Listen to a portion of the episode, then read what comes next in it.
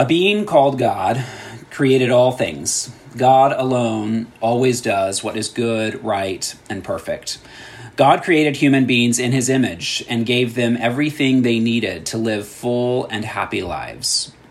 The first humans were called Adam and Eve. Adam and Eve had one rule do not eat from the tree of the knowledge of good and evil. If they did, they would die. A serpent came, who we later learned was Satan, and he tempted them to eat the fruit and disobey God, and they did. God brought punishment to Adam and Eve. They felt ashamed of what they had done. God showed them grace and promised them that one day a greater man than them would come and set all things right. Despite God's mercy and despite Adam and Eve's shame, humanity did not improve. They were dangerously broken. They hurt and killed each other, destroyed the earth, and rejected God. It was so bad that God decided to destroy everything with a flood. But one man, Noah, found favor with God, and so God decided to begin again with him. Things didn't go much better with Noah, though, so God chose one man, Abraham, and promised to save the world through his offspring. He would make it happen. They would be his people, and God promised to give them back all that had been lost as a result of sin. He would save them, not just for their sake, but so that the world would be saved through them. God would bless the world through blessing Abraham. Sometimes his people obeyed God and followed him, but many times they continued to disobey him. A pattern developed where over and over again humans would disobey God. He would rightly judge their actions, but would also offer grace and forgiveness, allowing them to return to Him. God later created a system of sacrifice where people could offer the blood of an animal in place of their own blood as a consequence for their sin. This provided forgiveness, but it could never per- produce a perfect people. They continued to sin. Throughout God's interactions with his people, he used certain people to lead judges who protected and fought for them, priests who helped offer their sacrifices and served as a mediator between them and God, kings who would rule over them and uphold God's justice and maintain peace, and prophets who spoke God's truth to the people, reminding them to believe and obey God. While these leaders at times rescued the Israelites from their circumstances, none of them were able to rescue, rescue the Israelites from themselves. They continued to fail God's covenant. And many of the leaders abused their power, only adding to Israel's brokenness. In this context, the prophets told Isaiah told Israel about a Messiah who was coming. Messiah means anointed one. And he would be a king who would reign forever. He would rescue them from slavery once and for all, like the judges, but better.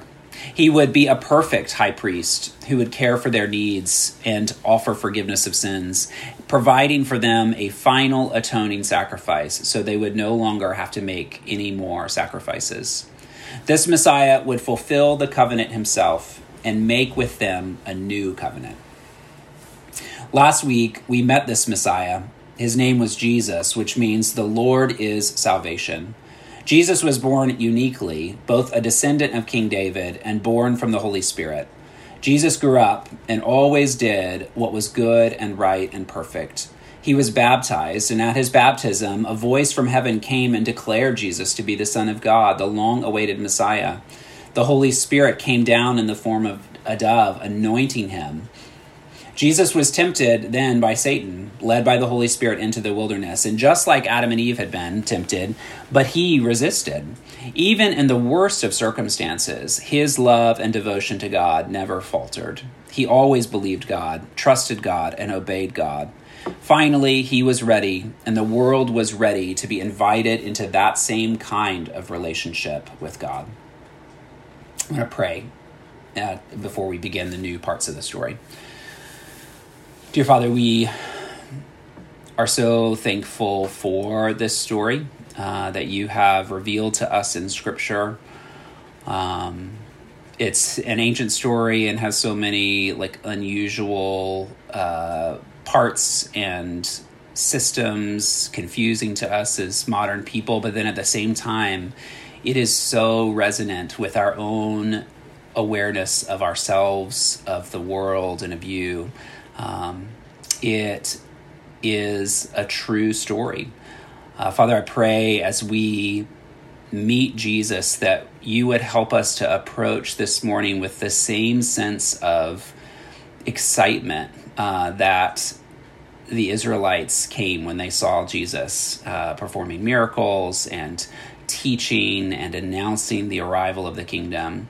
Uh, Father, would you give us yeah, the same eagerness to listen to him um, and open our eyes uh, to see him truly and to see that he still offers that same message today. We love you and we pray these things in Christ's name. Amen. So, Act 5, or Act 3, Scene 5 Jesus, Miracles, and the Pharisees. Crowds continued to follow Jesus wherever he went, as he performed many miracles and healing acts. He multiplied food, and he turned water into wine in order to feed others. He healed lifelong sicknesses, both young and old. He cast demons out of people, and the demons shuddered in fear before Jesus. He raised the dead to life. One time, when Jesus was teaching, he told a paralyzed man, Don't worry, your sins are forgiven. And some local religious leaders, called Pharisees, questioned Jesus Who gives you the authority to forgive sins? Only God can forgive sin. Jesus did not argue with them, but simply said, Why are you offended? Would you rather I would have just said, Pick up your mat and walk? I will prove to you that I have the authority on earth to forgive sins. And so then Jesus said to the paralyzed man, Now get up, take your mat, and walk home. You are healed. The man was no longer paralyzed. He jumped up and pushed his way out the door and went home. Everyone was amazed and thanked God, saying, We've never seen anything like this before. But the Pharisees remained concerned. Soon after that, Jesus was walking along the lake shore when he saw a tax collector named Matthew sitting at his collection booth. In that day, tax collectors were hated and considered traitors because they not only worked for the Roman occupiers, but got rich by being dishonest and corrupt. Jesus said to him, Come, be my disciple. And so Matthew got up, left everything, and followed Jesus. That night, Matthew invited Jesus and his disciples to be his dinner guests. He also invited some of his tax collector friends and many other people who were known to be sinners in the community. When some of the Pharisees saw Jesus eating with them, they said to his disciples, Why does he eat with those terrible people? When Jesus heard this, he told them, Healthy people don't need a doctor, sick people do. I have come to call sinners to a changed life inside and out, not to spend time with those who think they're already good enough.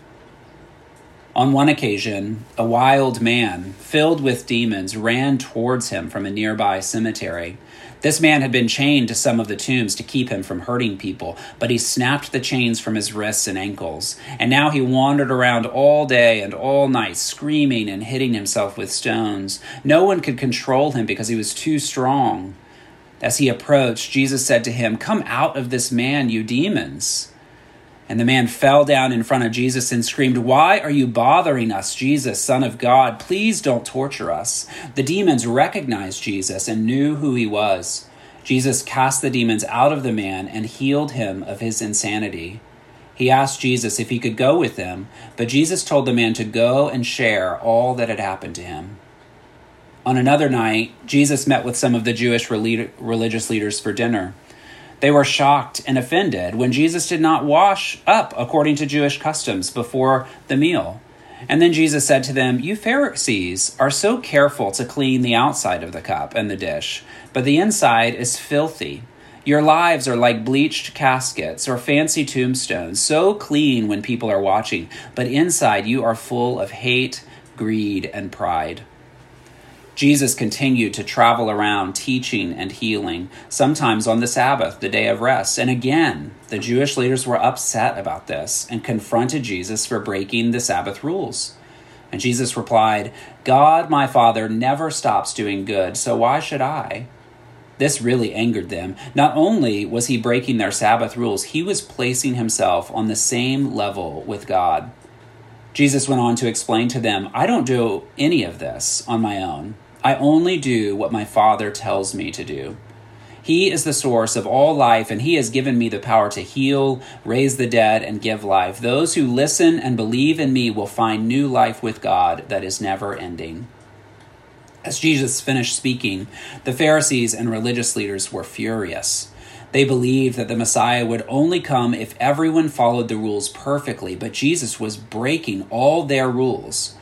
No man had ever spoken like this man, and no man had ever won the favor of the masses so quickly and so thoroughly. He even went so far as to claim that he was the very reason for the law and the very fulfillment of it. They were particularly appalled at Jesus' acts of healing on the Sabbath and his blatant claims to divinity. They said to themselves, Who does this man think he is? No one can forgive sins but God. Jesus could not be the Messiah. He is a hindrance to the coming of the Messiah, and he must be killed. In this scene, we see Jesus' miracles and we saw him perform a lots lots of different types of miracles. He healed people he multiplied food and wine he raised people from the dead he cast out demons calmed storms. What do these miracles tell us about jesus' identity and power what's their purpose in the story i think it reveals god's the power of jesus and his compassion for people His power and compassion. Yeah. Those are really like a, it's like a that's a great pairing we that we don't often see in the world. power and compassion often like aren't placed together. Um, and so it's especially compelling that Jesus is clearly very powerful and also full of compassion. Anything else? Any other purpose they have? It seems like he um, is able to meet a lot of like practical needs up front, um, and so you know he not only addresses the heart, but he's also very much cares about your like physical well being and yeah. overall well being. Yeah, this isn't a um, a Buddhist like reading of material things you know? Like the material is still very important to jesus. Um, even the wine you know his first miracle being turning water into wine like celebration like being such a, a value for him to to to do that what else about so he's like affirming the material um, and then what else about these miracle choices in particular you know i've always thought like I mean, there might have been some guy. I think I said this in a sermon in Luke. Like, uh, might have been some guy with like male pattern baldness that like goes up and asks, asks Jesus for healing, but like we don't we don't we don't get that in the story. so like they like they highlight these miracles. What is it about these miracles that speak to Jesus's uh, mission? I guess that's maybe more the next question, which is what do they tell us about Jesus' mission? Why couldn't he have just been a good teacher and leader? What do they add to his message about the kingdom? I think it's really powerful the verse that Jesus came to heal the sick. And so I think these miracles really showcase that um, that Jesus and God is for everyone, not just the healthy, hmm. righteous, um, and so those, I think, speak to his compassion as well, and, and just that he, he came for all of us. Yeah.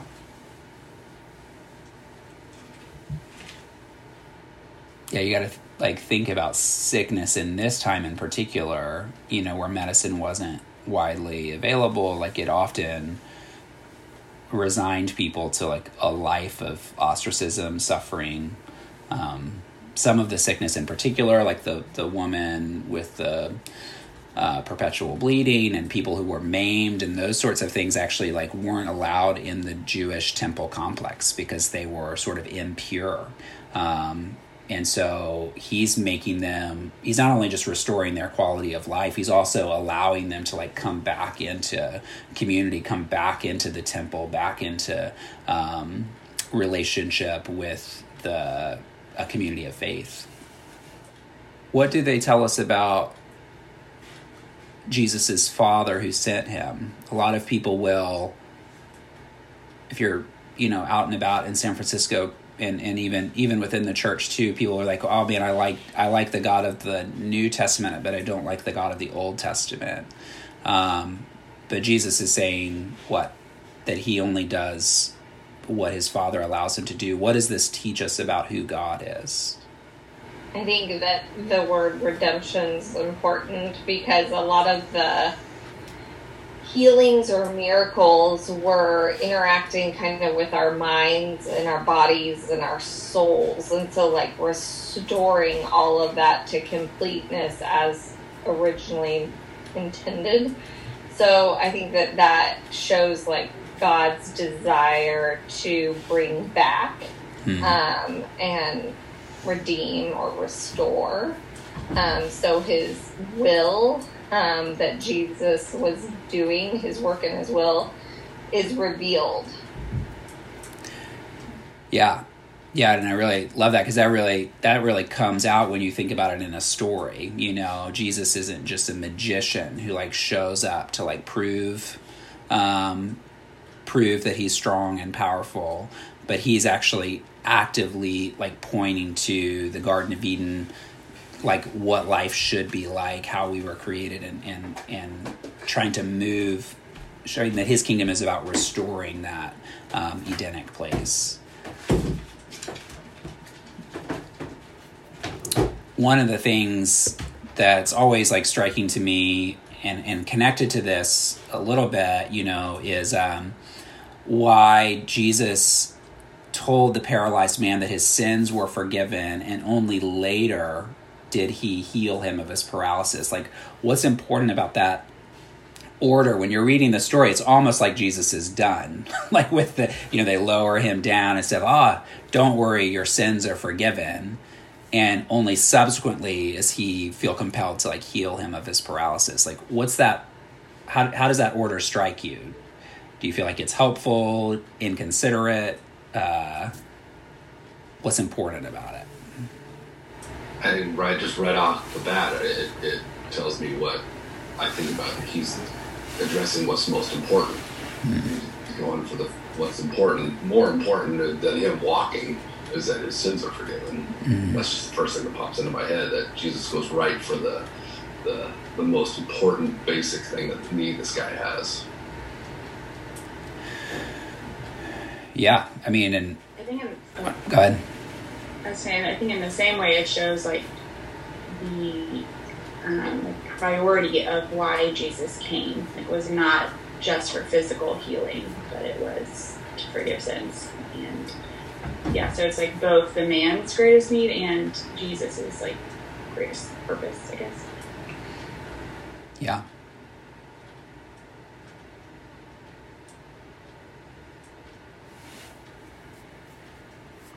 Yeah, it feels like it ex- explains the wider story. Um,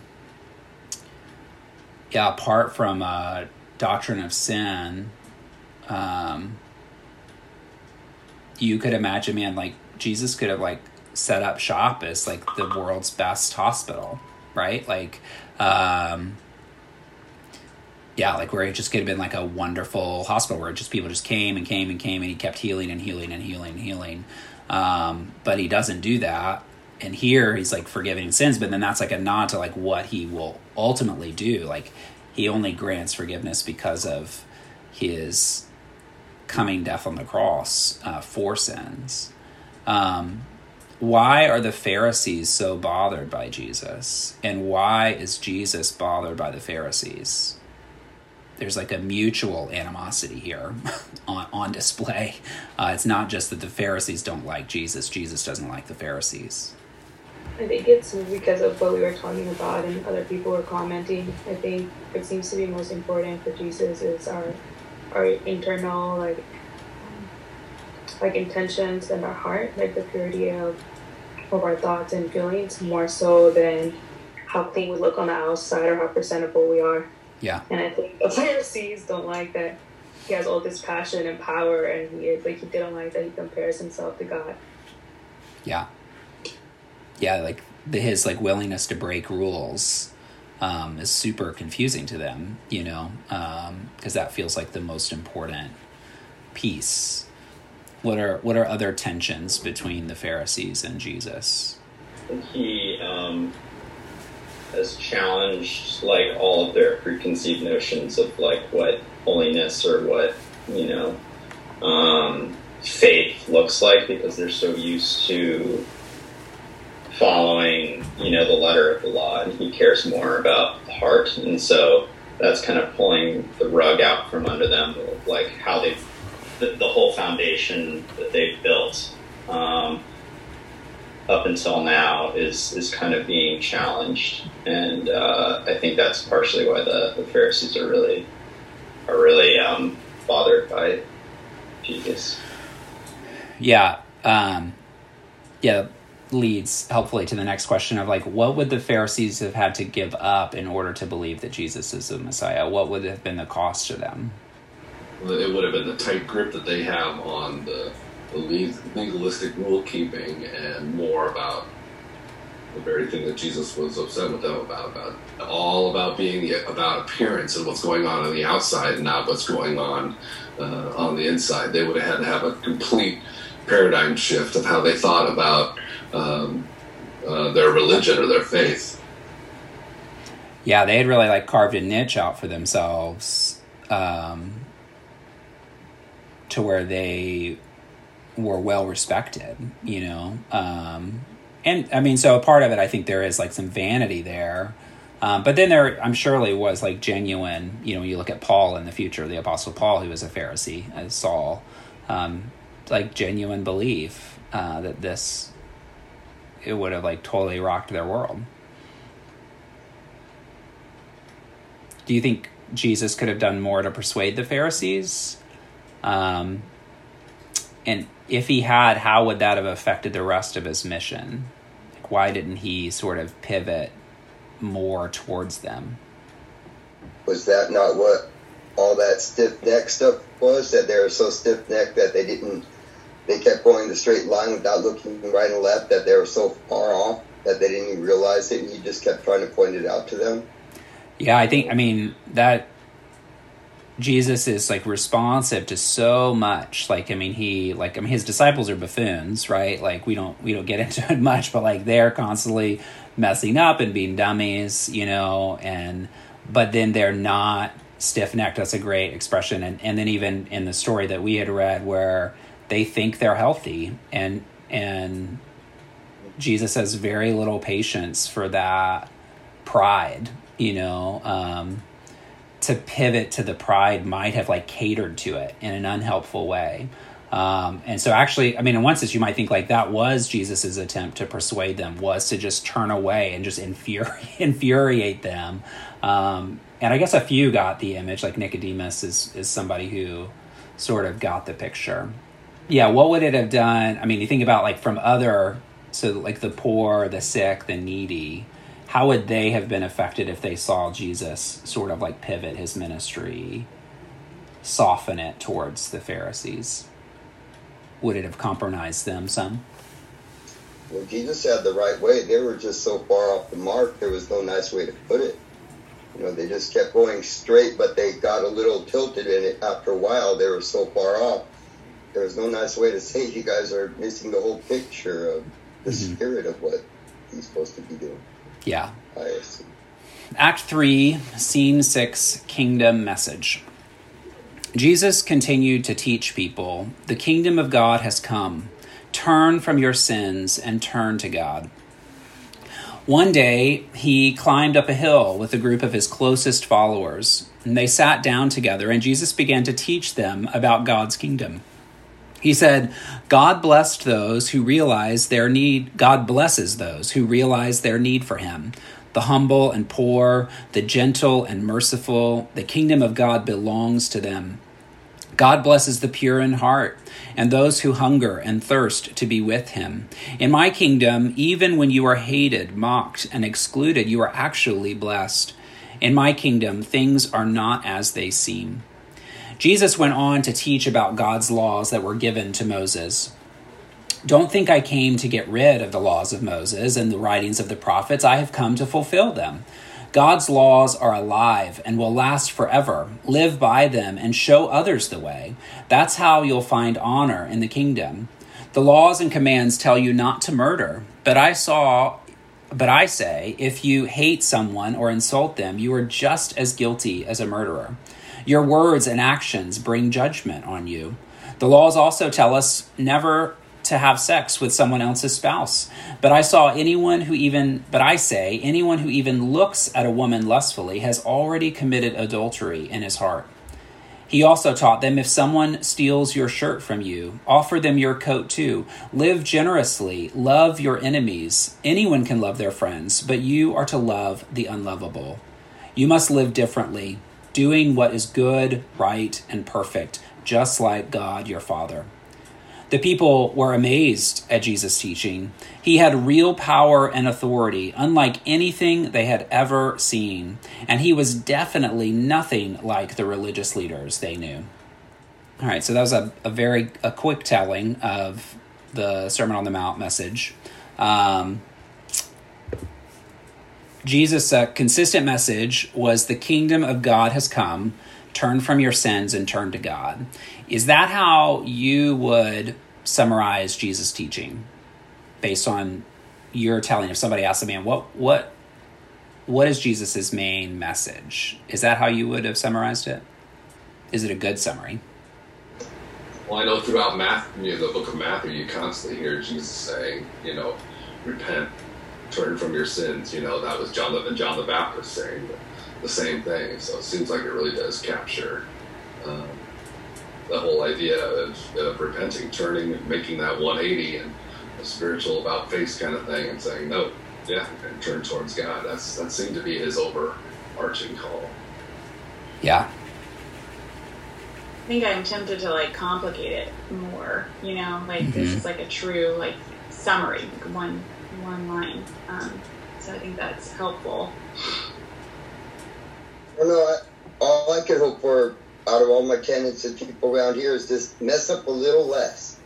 To me, between man and God, that is best. And that that's to quit everything and be cha- totally changed. That's like a unfathomable with people. But when you think about it, to try to mess up a little less is a turn to Mhm. messing up more. A little tiny step not I use harsh words when I'm talking to my people, but uh, not mess up a little, just mess up a little less. That is a big turn, and it kind of gets it in there without them realizing it. hmm Yeah, I, I, I think I want to soften it. Um, repentance is such like a, it, it's such a hard term for us, um, but that is ultimately like what God is asking me to do to turn from my ways and my thoughts and my opinions and turn to Him. Um, and so, like the Pharisees, you know, who are offended, I can be offended, but that's kind of the point. Like, man, you you can't save yourself. Um, you need the kingdom of God is here. Um, you need to turn to God and, and put aside your rebellion. Um, Jesus begins though with the Beatitudes. Um, you know, as he like, so he summarizes his message. at The beginning, of a lot, a lot of the Gospels, the beginning of Matthew, we hear this: the kingdom of God has come. Repent and uh, turn to God. And then he begins his kingdom message with the Beatitudes: Blessed are the humble, poor, needy, thirsty, persecuted. Um, why is that significant? That that's the beginning of his application of this message. Um, before going into that, I think the first question's very compelling because I think even I have the tendency to go to the next step, which is like Jesus, and just like stepping back to my non believing friends and just starting with the fact that, like, the turning component and the need for turning to God, uh, Jesus, is might be helpful. You know, Yeah. I feel like I have a tendency to go straight for the gospel of Jesus. Yeah. hmm, that's compelling. Yeah, and that and I mean that kind of leads to like why are the beatitudes the expression of that? Like both really hard. The beatitudes are really hard, but then they're necessary. Why why does he why does Jesus begin with the beatitudes? I think, um, yeah, I also agree that first question is really compelling. I mean, it's something that um, I'm still thinking about, and I think my initial reaction is that it doesn't capture the whole message because I think Jesus was about so much more. Um, but I think in from some of my experiences, sometimes it's become easier to see the moments that God is present in my life when I lack something and how He comes in and shows Mhm. up for me. It's just, I guess, like my ability to see His presence or be aware of those moments of goodness are higher because I am in such a like tough situation that Yeah. I did have to like put aside kind of my intelligence or my material things and just trust or have some sort of faith that it will come through and and or at the end I didn't I was kind of lost in anxiety but it still came through and I'm able to see that you know there was some other um, like supernatural presence or some other presence that was not me that was able to carry me through um, but I don't know I don't know you know those are just kind of my own personal thoughts I'm not quite sure why he, begins with them Yeah, no, I mean, I, th- I think that's spot on. Um, you know, when he even when he says to the Pharisees, like, I don't come for the healthy or the people who think they're healthy, like I come for the sick. Um, and so, the this is a description of people who are really aware of their need. I read before that um, um, the poor are not inherently more spiritual, but they're inherently more needy. And so that just opens them up in a way that the Pharisees are not open to hear the message of Jesus um, because they are humble, poor in spirit, poor materially, needy, thirsty. That posture makes them more willing to listen to Jesus. the Pharisees are upset with Christ, um, but then at the same time, Jesus says, I come not to abolish the law of Moses and the writing of the prophets. Why is it important that Jesus say that? Um, why does he feel the need to say that to his disciples and to listeners? I mean, isn't the other part of that that he has come to fulfill the law, like not abolish it but fulfill it? Mhm. And so, um, yeah, I think it's like a, he's communicating like a continuity with the, the God that they are already familiar with. Um, so he's making that connection for them. That Yeah. I think is essential for like having a platform to speak, you know, to them. yeah, he's this is not a new religion. Um, this is the fulfillment of their religion, um, of the Jewish faith. Yeah. And you might think, uh, go ahead. He just kind of turned it from force to love and showing the, you know, reminding them the love of God that they should have had from the beginning if they would have looked at him fully. He's the warrior and he's the great love. And he fought for us and he came down to die for us. He's, he just, you know, and it turned into more like uh, laws of force. And he just came back to remind them it's, you do these things because you love God. These Mm. things are to help us in life. Each one of the Ten Commandments makes our life fruitful and beautiful, Mm. you know. Just Yeah. a reminder, he didn't change it. He just came to re-emphasize it. yeah, it doesn't need changing um, in any way. Like we're the ones that need changing. The law doesn't needs no change.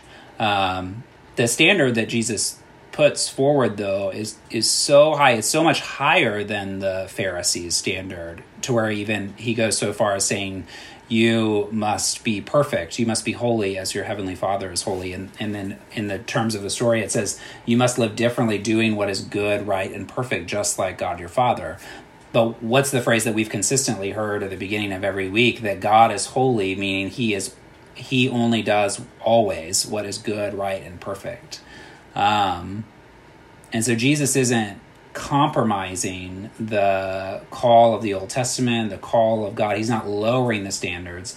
If anything, he's raising it remarkably.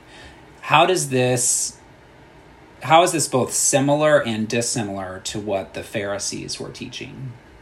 I think David said it really well of that we follow these rules because of our love for God, not just for the sake of following rules. Um, and even as a, a one, I have to be reminded of that. Hmm. I think both um, the Pharisees' um, teachings and what Jesus was teaching, they both are like kind of impossible standards. Um, and so they kind of point to the fact that like we can't achieve these things perfectly on our own. And so they point to our need for a God and for a Savior. Yeah. Yeah, you you could maybe fool yourself into thinking that you could fulfill the Pharisees' um, laws only if you were like materially provided for, wealthy, to wealthy enough to do all the things that they asked you to do. Um, but you cannot. I mean, there's just like no way where it's like you have heard it said, "Don't murder." I say, "Don't hold hate in your heart." You have heard it said, you know, don't commit adultery. I say don't lust after a woman um, or another person who's not your spouse. Um, and so it just becomes really like overwhelming, uh, uh, compelling because like you want to be a person who doesn't do those things. Um, it's not that the law that he puts is unattractive; it's very attractive, but it just feels out of reach um, one of the things that I was struck for is like the difference when Jesus is preaching in the Sermon on the Mount, the difference between the commands and the high standard he gives me as the listener and then and what I'm supposed to how I'm supposed to treat the other person. So I'm not supposed to murder, I'm not supposed to commit adultery in my heart. I'm not supposed to steal, but then if someone steals from me, I'm to give I'm just to freely give it to them you know? And so there's this distinction in jesus's preaching between like how do i receive this message and then how do i apply it to other people? And it feels like the pharisees are so much about applying a standard to other people. Like that's really their focus is morality. If we can just fix everybody else then we'll be good. Um, whereas jesus has no intention to fix um, for us to fix other people. Um, but to love our enemies to love those who are unlovable um, this last question is sort of like which law do you want for yourself, um, Jesus or the Pharisees, and which law do you want for others, uh, for the world? Is is there a difference in your heart? Should be same across the board, except management gets double of everything on the freebie table. Yeah, it, it should be the same. Do you feel like it is the same? Like, what's hard about keeping it the same? For me, my response is like, oh, that's not fair. I'm following the rules. Like, you have to follow the rules too. Mm. Um, and so, to change that reaction is difficult.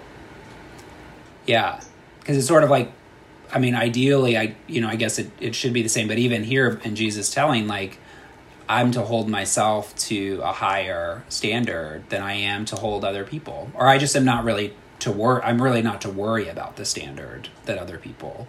If they steal from me, if they persecute me, I should let it let it be. Um,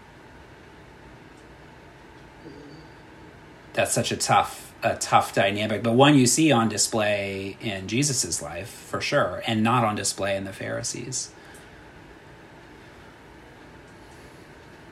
Any other reflections on Jesus's telling of the law?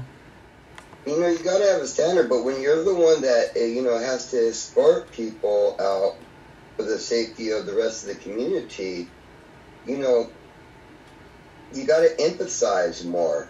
You know, but these, if somebody's robbing, take something. There is a law. You know, it's the spirit of the sense we have to finesse because you know you have to remove a bad person from out of the community for the sake of the community. Mm-hmm. and there is standard and errors and stuff but i think individually on a personal note it's always better for to let things go. You know you emphasize that it's a troubled soul. And you know you embrace them as they take you know. Here here take. Act 3 scene 7 parables of the kingdom. This will be our last section and last breakout Jesus continued to teach about the kingdom of God. He often used short stories that had powerful meanings called parables.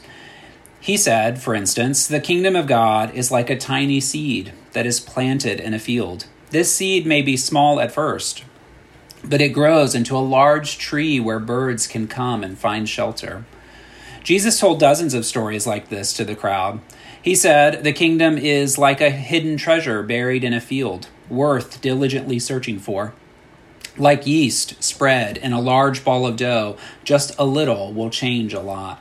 Like a precious pearl worth selling all your belongings to have, like a great feast where the poor and the outcast all get invited. Watch out that you're not too busy to miss it, and on and on. People were amazed at Jesus' teaching and wisdom. They understood some of these pictures, but others remained a mystery to them. Once, a Pharisee named Nicodemus, sympathetic to Jesus, came to him at night and said, Rabbi, we know you were sent by God to teach us. Your miracles have proven to us that God is with you. Jesus replied, You're right, but unless someone is born a second time, they will never understand God's kingdom. What do you mean? Nicodemus questioned. How can someone who is fully grown climb back inside their mother and be born again? Jesus answered him, The truth is, no one can enter the kingdom of God unless they have been born again by God's Spirit. Humans can only give human life, but God's Spirit gives new life in the kingdom. How can this happen? Nicodemus asked. Jesus replied, You are a respected Jewish teacher, but you don't know this simple truth? If you won't believe me when I teach you about everyday things, how will you believe me when I tell you about God's kingdom? What I am telling you is true. God showed his great love for people by sending me, his only Son, to this world. Anyone who believes in me and lives in my ways will find life that is complete and eternal. He sent me here to save people, not to judge them. Those who want to live in sin and darkness will reject me and bring God's judgment on themselves. Those who want to live in sin and darkness, uh, those who refuse to live in sin and darkness will trust me and live forever. Elsewhere, the Pharisees asked Jesus, When is this kingdom that you are teaching about going to come? Jesus replied, The kingdom of God is not something you can predict. People will not say, Here it is or there it is, because the kingdom of God is within you. A young man came up to Jesus and asked, What good things must I do to get into God's kingdom?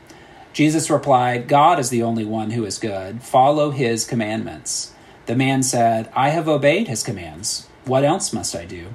Looking at the man, Jesus felt genuine love for him and said, Go and sell everything you have and give money to the poor. Then come and follow me. When the man heard this, he went away sad because he didn't want to give up his great wealth and possessions. Jesus told his disciples, It's very hard for a rich person to enter the kingdom of God. It's easier for a camel to fit through the eye of a needle. Then how can anyone enter the kingdom? asked his disciples. Jesus replied, If you try on your own, you won't make it. I am the way and the truth and the life. No one comes into a close relationship with the Father except through me. If you know me, you know my Father too. From now on, you do know him and have seen him in me. The entrance to the kingdom of God is narrow. Only a few will find it. But the road that leads to destruction is very wide, and many will choose that way and live only for themselves. Why do you think Jesus often spoke in parables? And how does his teaching style stretch you? I think uh, it kind of it feels a lot more accessible in a way to like understand the symbolism of some of the items that he uses, um, as opposed to something that might be more technical and academic. Um, like I find for myself, like I learn better through illustrations or through stories as opposed to like straight up facts. And so I think that's one way that Jesus is reaching people and just kind of showing, um, almost in an artistic way, um, the power of the kingdom and using um, using illustrations and kind of not taking license, but using things that feel um, almost um, hard to equate, like in just uh, laws or facts.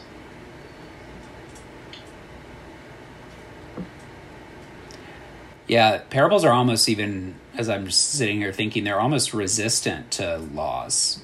Like, it's like hard to turn a parable into a like Pharisee rule. Like it, you just really can't do it. It's like too it's too squishy, um, too profound to just say, oh well, this means don't do X on the Sabbath. You know, like it, it just doesn't work that way. It's really exposing. How else does Jesus' teaching style like strike you and stretch you as a listener? I feel like with with stories, there's there's a bit of a disarming charm to them that mm-hmm. can rope in your your heart and your mind at the same time. Whereas with a law, it can be easy, kind of like what you guys were saying. It can be easy to like keep yourself at a distance and like only engage your mind. But with a story, it's like oh, like you're rooting for someone, or you you something happens to a certain person and you're moved by it, and it just like pulls the whole person in. At least in my experience as I see it. Um, sometimes that's awesome. Sometimes I'm like, couldn't you just be more straightforward and just tell me exactly what to do? but yeah, yeah, that that's just the way he does it. So yeah.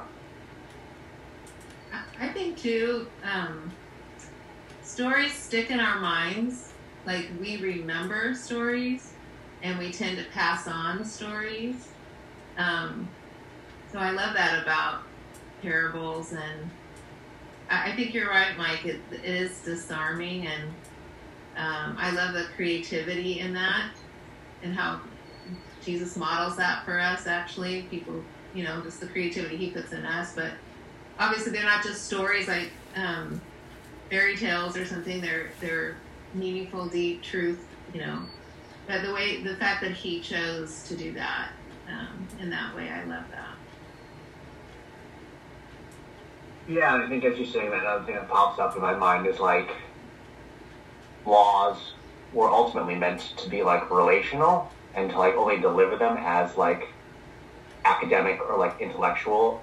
It to me it feels like it lacks a relational element, whereas a story like shows people interacting in different ways and like God created all this stuff for a relationship, and like stories do a much better job of like showing relationship and relationships like dynamic and rich, and there's multiple layers, and there isn't just one thing going on, and that gets captured in a story a lot more fully than just like just like straight academic like verbiage.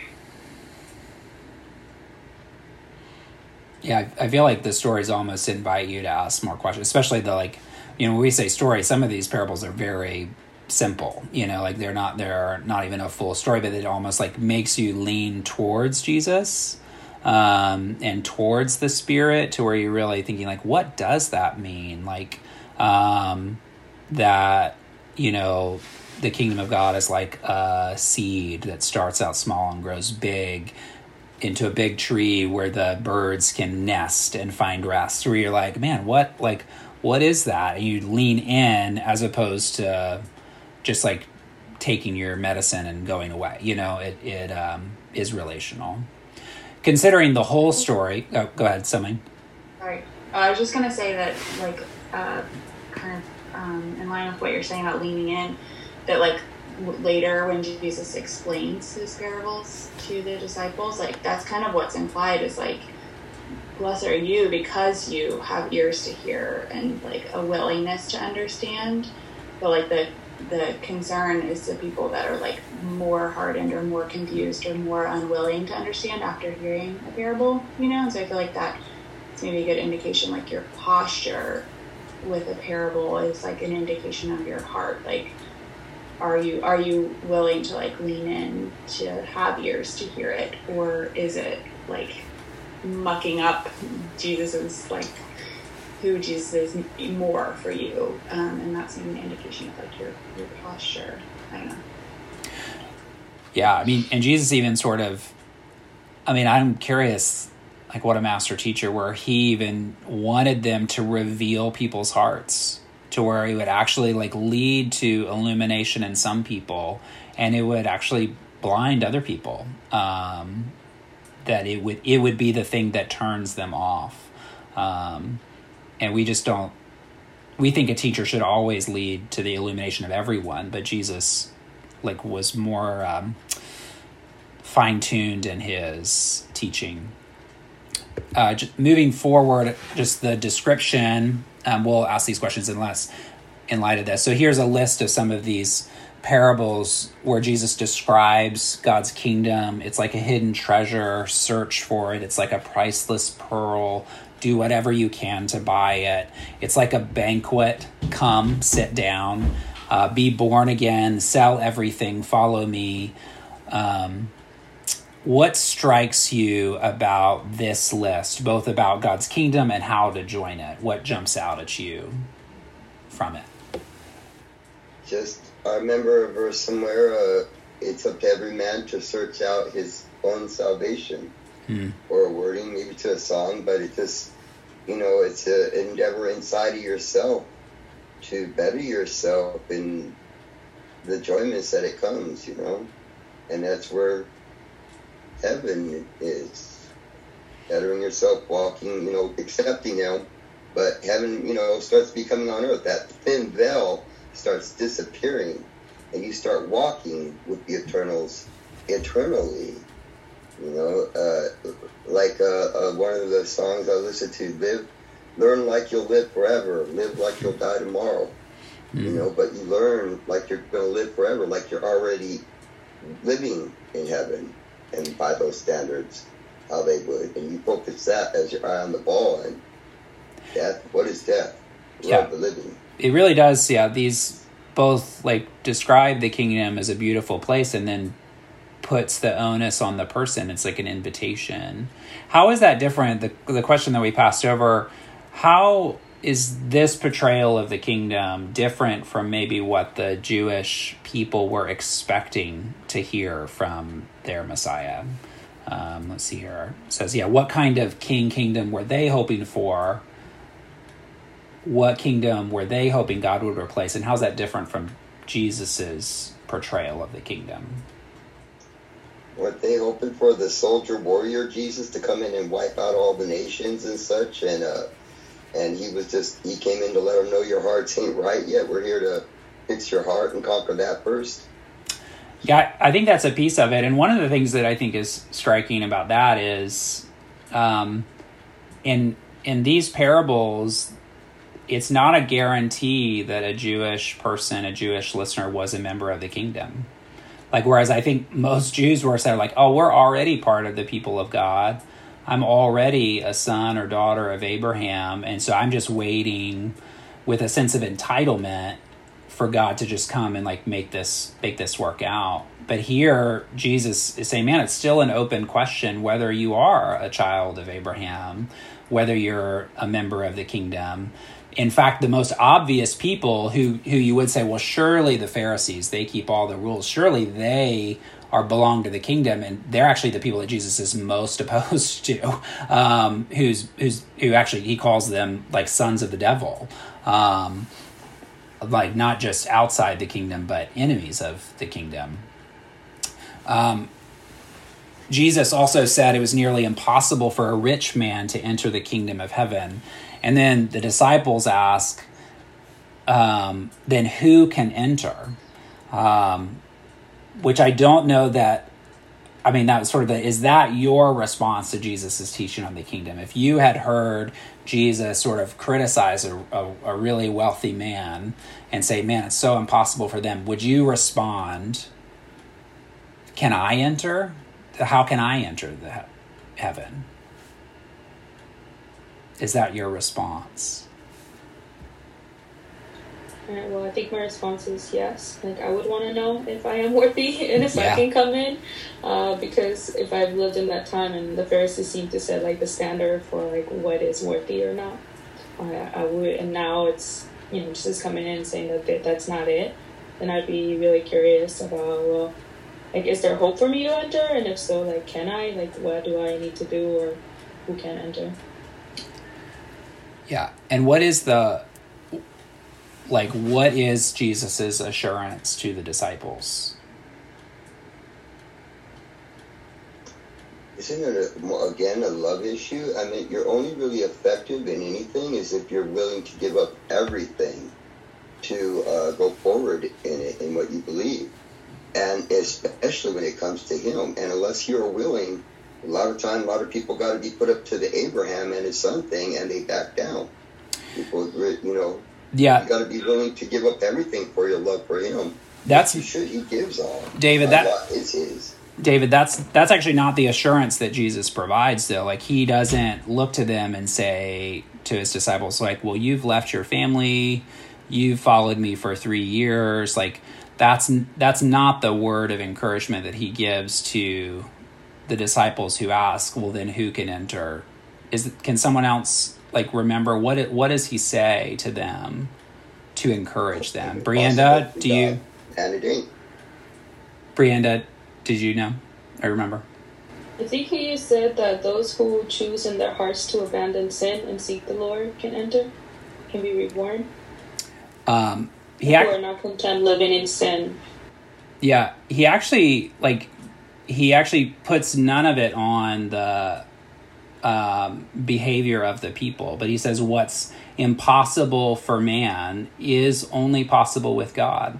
Um, and so when he says, "Man, a rich man can't enter the kingdom of heaven any more than a camel can enter through the eye of a needle," um, and they say, "Well, man, well then who can enter?" And he says, "Man, what's impossible for man to do."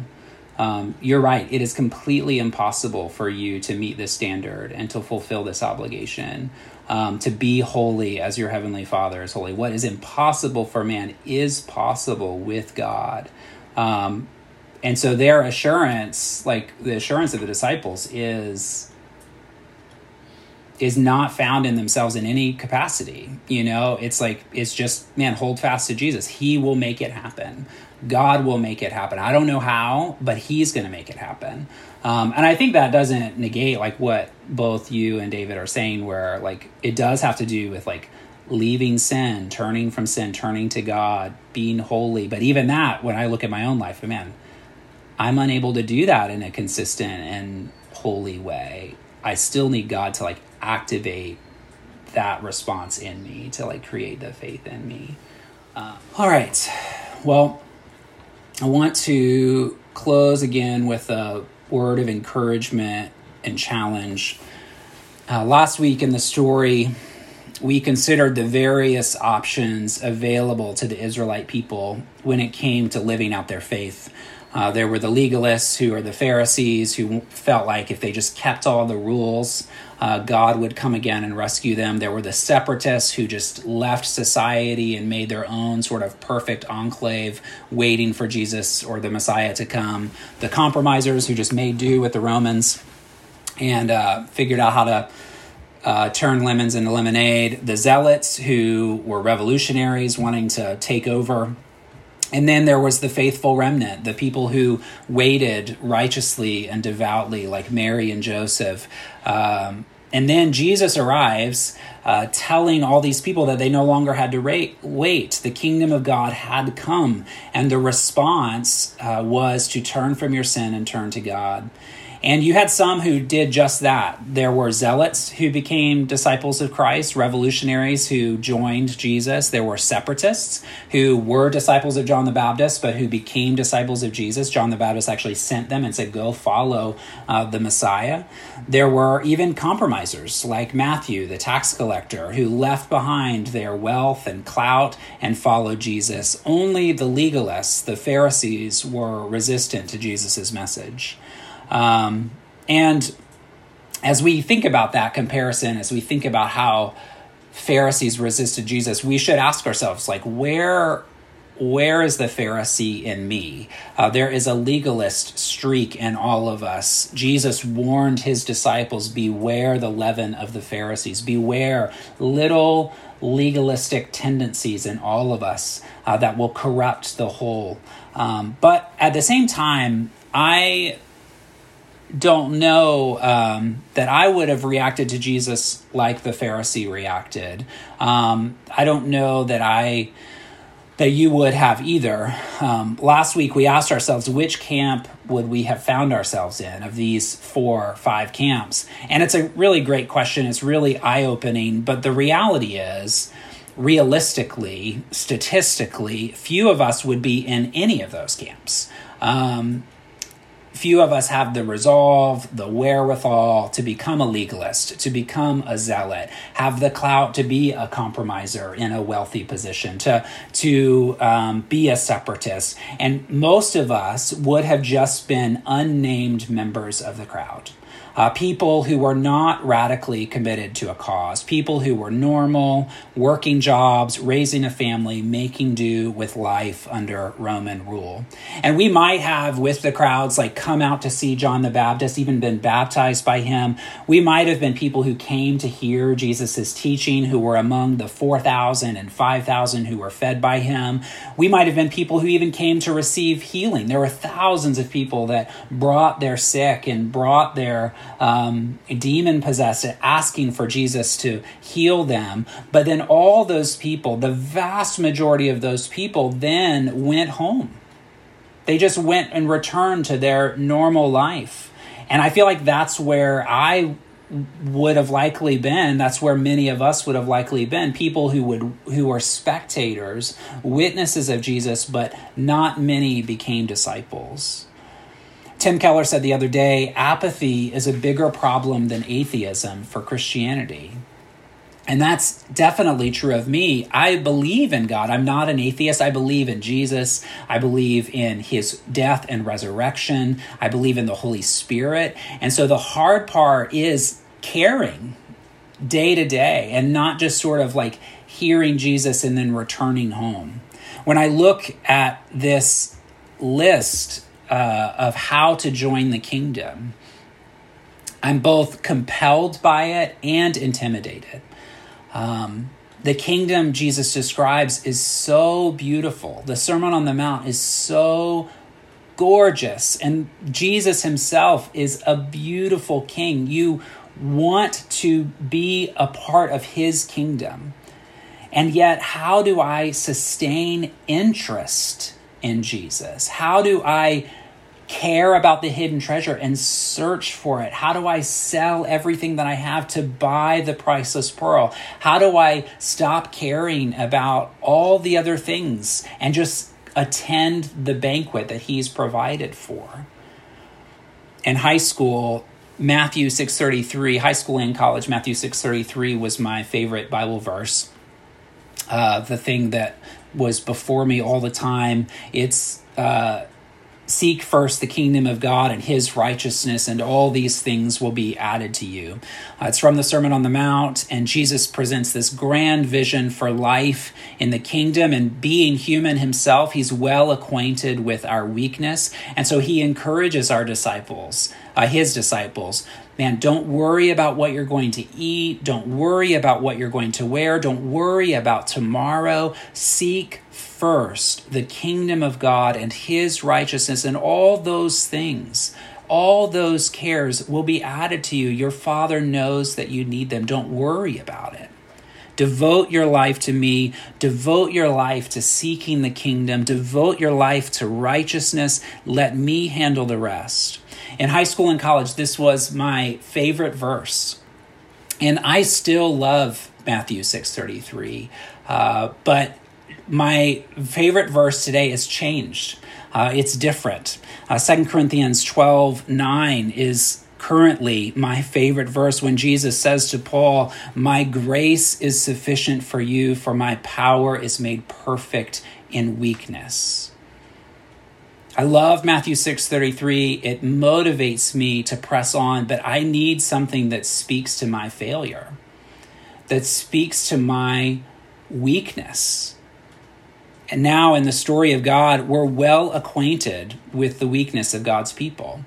Um, people who witnessed the flood, who witnessed provision, who witnessed the Red Sea and the plagues and deliverance and entering the promised land, who went in and out of the temple with the glory of God, the Shekinah glory of God descending and ascending and yet they still struggled to sustain faith, their faithfulness to God. And as long as you have more sense than I had at 18, you're you should be well acquainted with your own weakness. Um, and given that, if today were the end of the story, if the story of God were only four weeks instead of five weeks, we would be no better off than the Israelites were witnessing Jesus, listening to his miracles, like hearing about this kingdom that is beyond beautiful and beyond good.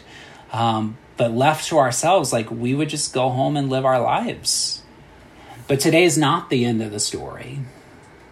Jesus knew when he preached the Sermon on the Mount that we could not keep it.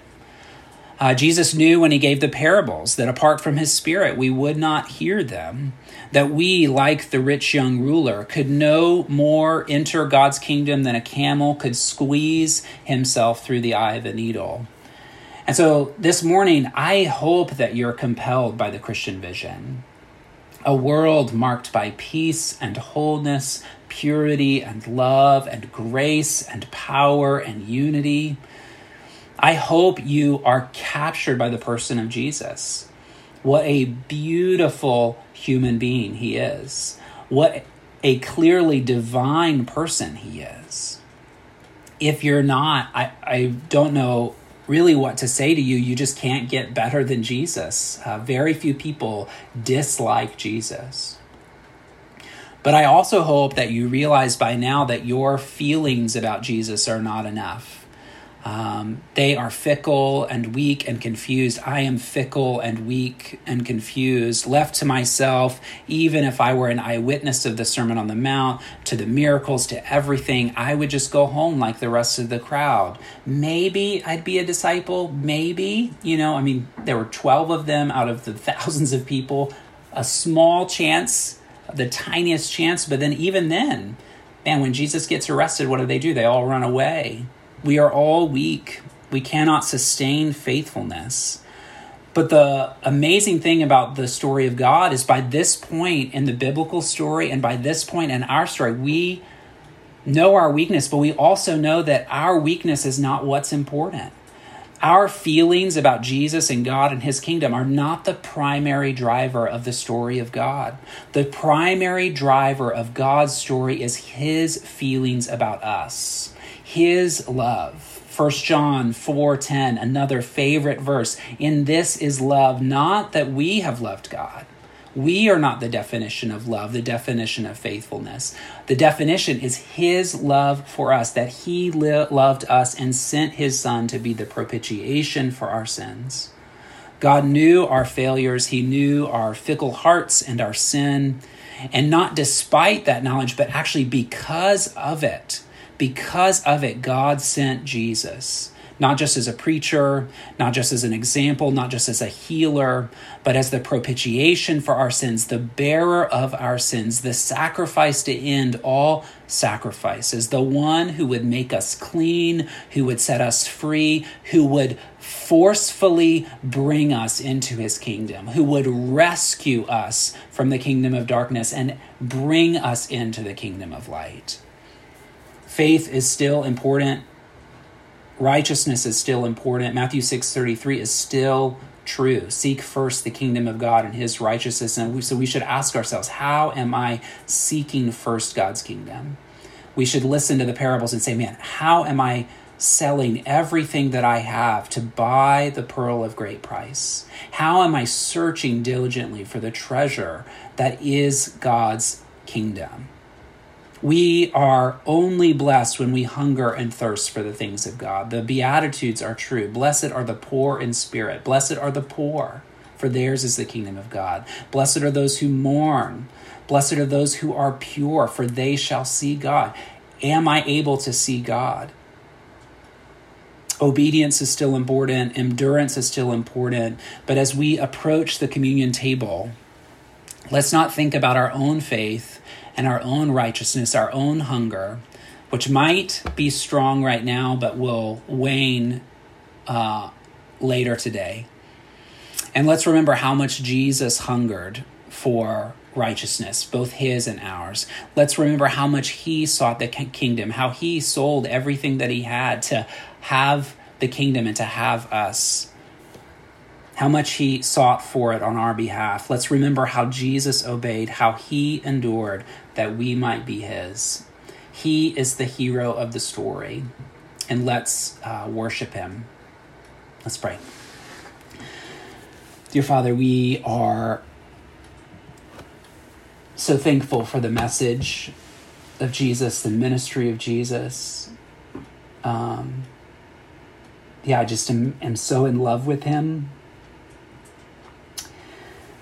Man, just a beautiful person, a beautiful king, a beautiful savior. Man, I want him to be my leader, my deliverer, my king, my priest, my prophet, my friend. Man, I want that so badly. And I'm so compelled by his teaching. I want to sell everything that I have to have entrance into the kingdom. I want to respond to his invitation to the banquet table. I want to come, but I am also well acquainted with my weakness and how fickle my love is, how fickle my devotion is. Thank you that Jesus didn't just come as a teacher, he didn't just come as a miracle worker, but that you sent him to be the propitiation for our sins, to provide forgiveness for sins, to purify my heart, to make my heart pure that I might see you, to adopt me into your family and, and, and give me the privilege of being a part of your kingdom. Father, as we sit at the communion table, I pray that we would all sit uh, with gratefulness for your grace. Uh, that we're here because of your body and your blood, and that that would be what would motivate us towards love of God and love of others because we have been so loved. We thank you for your story. We thank you for your message. I thank you for your people. Um, and for this morning, we pray these things in Christ's name. Amen.